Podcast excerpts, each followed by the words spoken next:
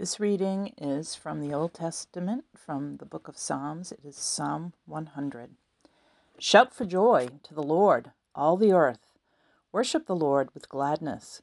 Come before him with joyful songs. Know that the Lord is God. It is he who made us, and we are his. We are his people, the sheep of his pasture. Enter his gates with thanksgiving and his courts with praise. Give thanks to him and praise his name. For the Lord is good, and his love endures forever. His faithfulness continues through all generations. Here ends the reading.